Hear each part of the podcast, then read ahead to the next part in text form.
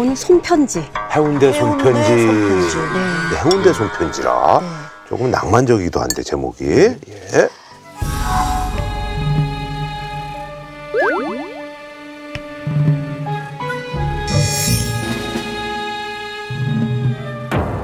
사연자가 보내주셨군요. 예. 아 이게 사연이 직접 왔나 보다. 네. 소포로 왔네요. 네. 어, 이 직접 자필로 정성스레 네. 보내주신 손편지 사연이었어요. 이런 사연들이 네. 굉장히 저기 촉불 교수가 많이 나옵니다. 맞아요, 찐사연. 제가 네네. 부산 해운대구 출신이거든요. 어, 지옥이시네. 네. 거기 근데 여기서 네 해운대에서 온 손편지. 고향분이 보내셨네. 운명입니다, 운명. 우와, 근데 그걸 또 맡으셨어. 고향의 공포. 그쭉 읽어보니까 네. 해운대에 사시는 56세 신주연 씨가 네. 17년 전에 영도의 한 아파트로 이사 가면서 영도. 겪었던 영도. 무서운 음. 경험담이더라고요. 때는 2004년. 주연 씨네 가족은 부산에서 건설 자재 관련 회사를 운영하고 있었습니다. 네. 36년째 대대로 이어온 데다가 생산 공장까지 다 갖추고 있는 회사라서 부산에선 나름 어, 알아주는 그런 곳이었대요. 네. 재력이 있으시네. 그해 여름에는 부산 영도의 한 고급 아파트 자재를 통째로 주문을 받게 됐는데 그 당시에는 건물을 시공하면 건설주가 대금 대신 건물을 대물로 주는 경우도 맞아요, 있었거든요. 맞습니다. 어, 맞아 맞아. 네. 네. 주연 씨네 가족도 그 케이스로 무려 49평?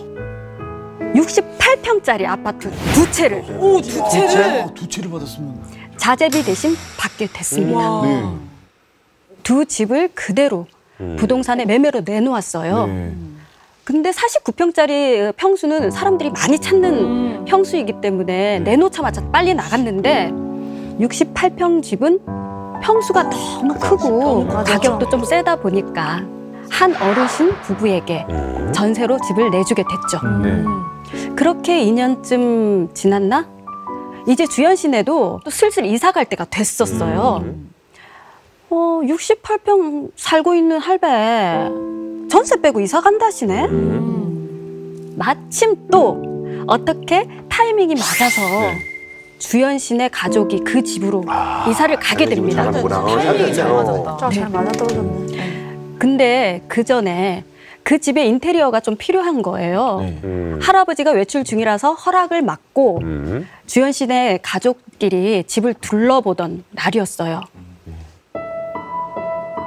여은아, 우리 집이다, 이제.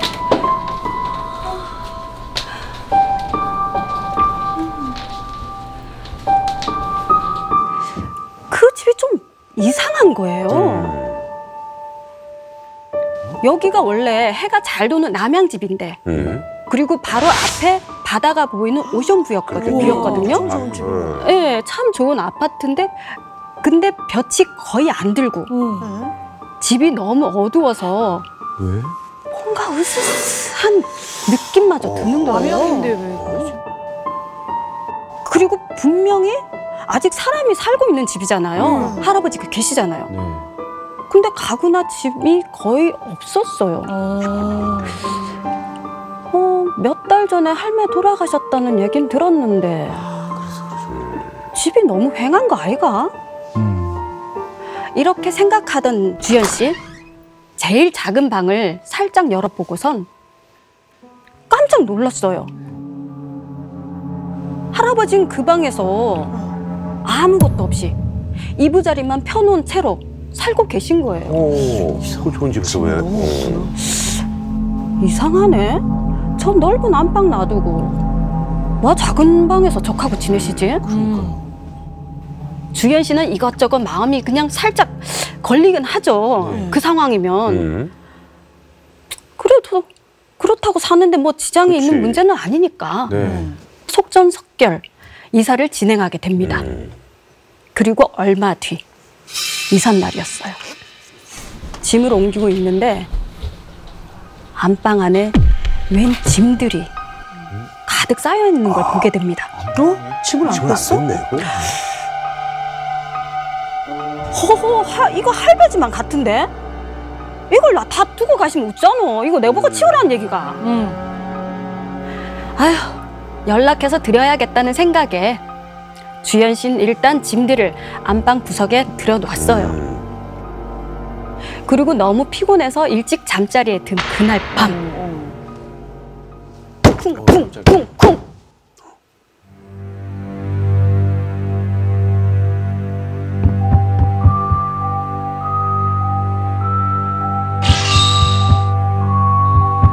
위층에서 사람 뛰는 소리가 들리는 거예요. 어, 층간 소음이네 이것도. 네, 시계를 보니까 새벽 1시인데. 아유 예의 없다. 주현 씨는 경비실에 전화를 해서 아저씨 위층 아들한테 주의 좀 주이소 라고 얘기를 했어요.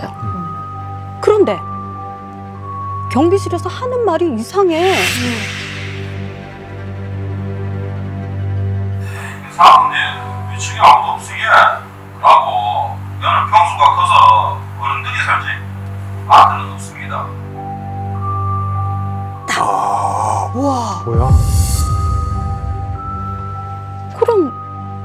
소리는 뭐지? 아, 오늘 이사하느라 예민해서 그런가 보다. 그런 생각으로 그냥 잠이 들었대요. 음. 그날 밤은.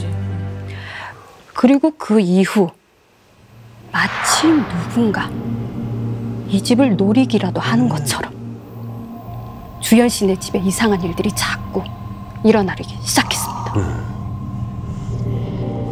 아이고야 이게 뭔 물이고? 물? 물? 가족끼리 며칠 여행을 다녀온 사이에 네. 냉장고에서 물이 흘러나와서 온 집안 바닥이 흥건하게 젖어버려 있는 거예요. 또 하루는 아무 이유 없이 새 보일러가 터져서. 집에 물이 줄줄. 또 한 번은 잠가놓은 창문을 누가 열었는지 그 사이로 비가 막 새어 들어오는 겁니다. 의외로 짜증나는 일들이 많이 생기네요. 오. 잤다 이런 얘기. 음. 그리고 이 집이 심상치 않다는 것을 쐐기를 박는 결정적인 일이 생깁니다. 아, 밤에 잠에서 깬 주연 씨가 네. 목이 말라서 거실로 잠깐 나왔는데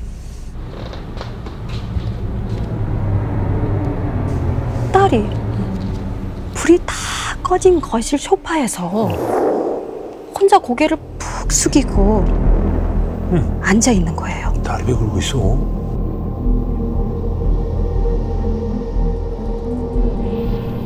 효은아, 들어가서 자야지. 효은아, 효은아. 딸이 대답이 없어요 한참을. 음. 그때 딸이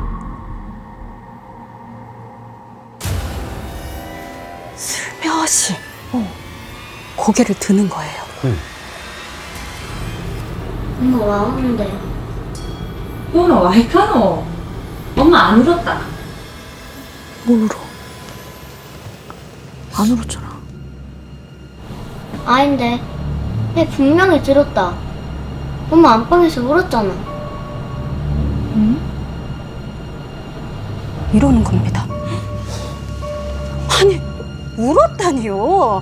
아니 주연 씨는 분명 자고 있었는데 이런 상황에 주연 씨는 뭔가 오싹한 오싹한 느낌이 들었지만 일단 딸을 재우고 나온 주연 씨는 슬슬 이 집에 대한 불안감이 들기 시작했습니다. 샤워하는 내내 마음이 가라앉지 않아 몇 번을 두리번 두리번 거릴 수밖에 없었어요. 그리고 샤워를 끝낸 후 욕실 문 밖을 나서려는 그때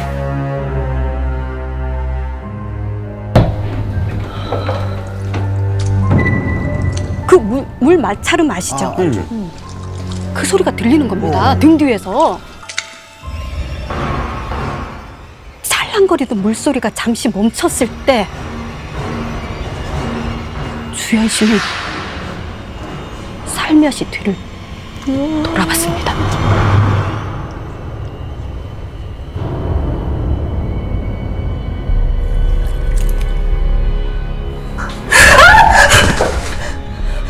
뒤를 돌아본 그곳에 어.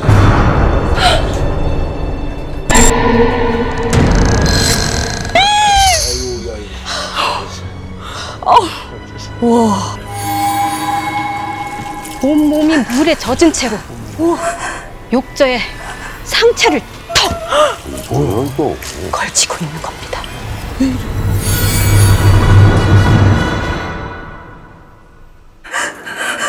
그리고는 그 여자는 욕조 밖으로 조금씩 조금씩 기어 나오기 시작했어요.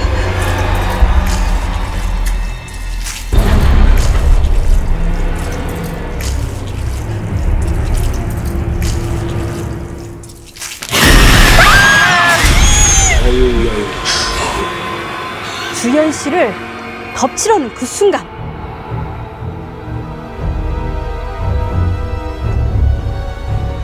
주연 씨는 잠에서 깹니다. 아, 언제부터 다행이다. 꿈이야? 다행이다. 다행이 다행이다. 언제부터 꿈이야, 이거. 아 꿈이었구나. 주위를 둘러보니 침대 위인 거예요. 어. 주연 씨는 너무 안심이 되는 거예요. 그런데 그때 음.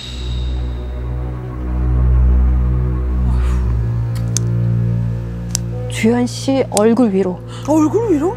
차가운 물이 또, 또 떨어지는 거예요. 누워있는데. 두려움이 가득 찬 눈으로 서서히 눈을 올려다 봤습니다.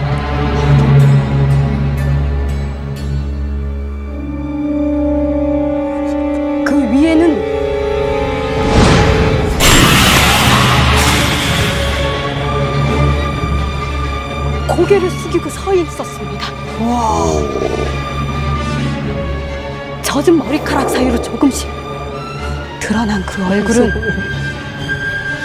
말 그대로 정말 새하얗게 질려 있었습니다. 그런데 그 여자는 노려보는 것으로 끝나지 않았습니다. 움직여.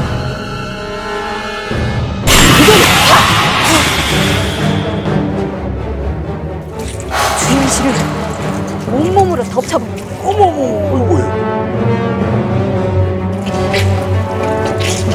이게 땀인지 물인지 모를 정도로 주현 씨의 온몸과 침대가 눅눅하게 젖어가기 시작했어요.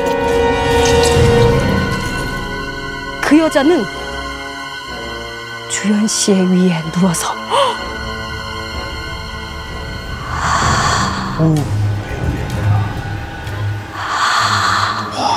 진짜, 진짜 무섭다. 귀에 대고 무거운 숨을 내뱉었어요. 어떻게든 몸을 움직여 보려고 바득바득 꿈틀거리는데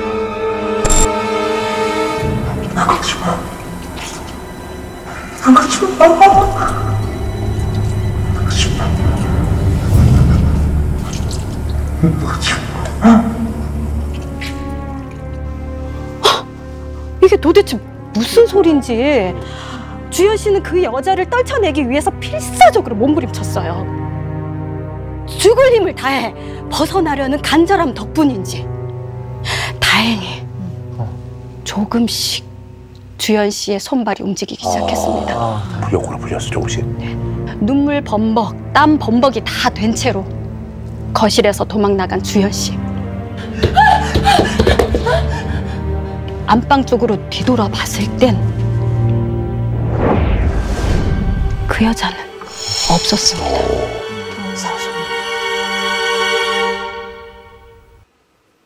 이런 일까지 벌어지니 주현 씨는 도저히 안 되겠다는 생각이 들었습니다. 출장 간 남편에게 전화를 해서 이 집에서는 도저히 못 살겠다고 당장 이사 가자고 막 소리쳤죠. 남편은 자초지종 설명을 다 듣고는 그날 밤 집에 누군가를 데리고 왔습니다.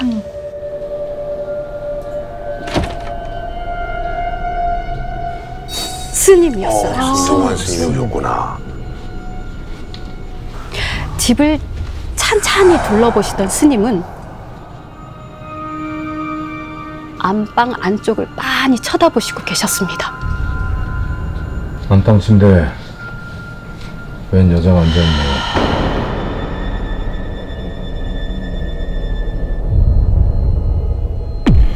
근데 온몸이 젖어있네요. 저보고는 들어오지 말라는데 아무래도 음식을 준비해야 될 것 같습니다.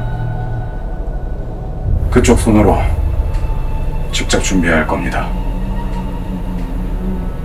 주연 씨는 그 말을 듣고 안방에 상을 차린 후에 급한 대로 있는 과일과 간단한 음식을 해서 올렸어요. 스님은 불 피운 향을 손에 쥐고 꼭 불경을 외우는 것처럼 안방을 거니르셨죠. 알아들을 수 없는 말로 한참을 웅얼웅얼 하셨습니다. 안 가려고 하네. 안 나가려고 해. 스님의 이마에서는 땀이 줄줄줄 흐르기 시작했어요. 주현 씨는 겁이 난 나머지 문 뒤에 숨어 안방 쪽을 지켜보고 있었어요. 그렇게 거의 4시간 가량 지났습니다. 그런데 그때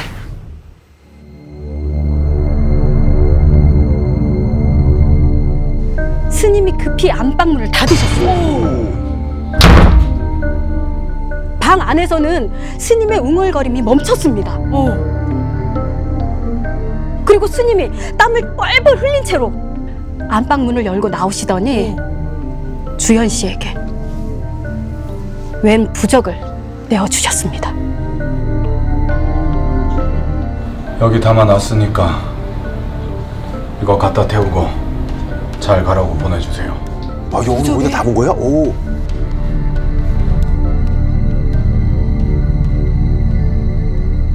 그 말을 듣고 주연 씨는 바로 부적을 태워서 쟤를 날려 보냈어요. 무슨 일인지는 모르겠지만도 그만 좋은 곳으로 가이소. 겨우 안정이 된 주연 씨는 음. 문득 그 여자의 정체가 궁금해졌습니다. 저 스님, 그 여자는 누굽니까? 물어봐도 대답을 안 합니다. 안 간다고 자꾸 때를 쓰는데 문 사이로 당신 얼굴을 쓱 보더니 믿고 가겠다고 하네요. 이 집을 자꾸 나가지 말라고 합니다. 대체 왜 나가지 말라는 건데요? 죄를 지내줬으니 복을 주려는 것 같은데 당분간 이사 가지 말고 이 집에서 지내는 게 어떠실런지. 스님, 저 귀신 안 갔으면 어떡해요? 저 여 더 있다가는 괴로워 죽을 것 같습니다. 다음 날 주연 씨네 집 초인종이 울렸습니다. 네, 안녕하십니까. 여기 김종기 씨 사셨지? 할아버지가? 할아버지? 김종길 씨? 네. 아니 김종기 씨 따님이 이 앞 바닷가에서 시체로 떠올랐어요. 예? 근데 김종기 씨가 통 연락이 안 돼가 여기서 뭐 단서될 게 있나 싶어가 찾아왔어요. 엄마, 이게 무슨 일이고? 들어 있어. 어디서 어디서? 지- 짐을 놔두고 좀, 다, 맞아, 좀 두고 다 가셨는데 다시 돌려주려고 모아놓은 건 있습니다. 형사는 주연 씨와 함께 할아버지의 짐들을 살펴보더니 한 편지 봉투를 발견합니다. 주연 씨가 옆에서 보니까 손으로 직접 써 내려간 편지처럼 보였어요. 윤종국 씨 따님이 타살인지 자살인지 파악이 안 되는 상황이었는데 이 편지 유서네. 맞나? 예. 아, 요소가 있어. 놔두고 간 게 아니었. 따님이 잠깐만요. 예. 사진 한 장을 쓱 꺼내서 보여주는데 주현 씨는 정말 깜짝 놀라서 할 말을 잃고 말았습니다.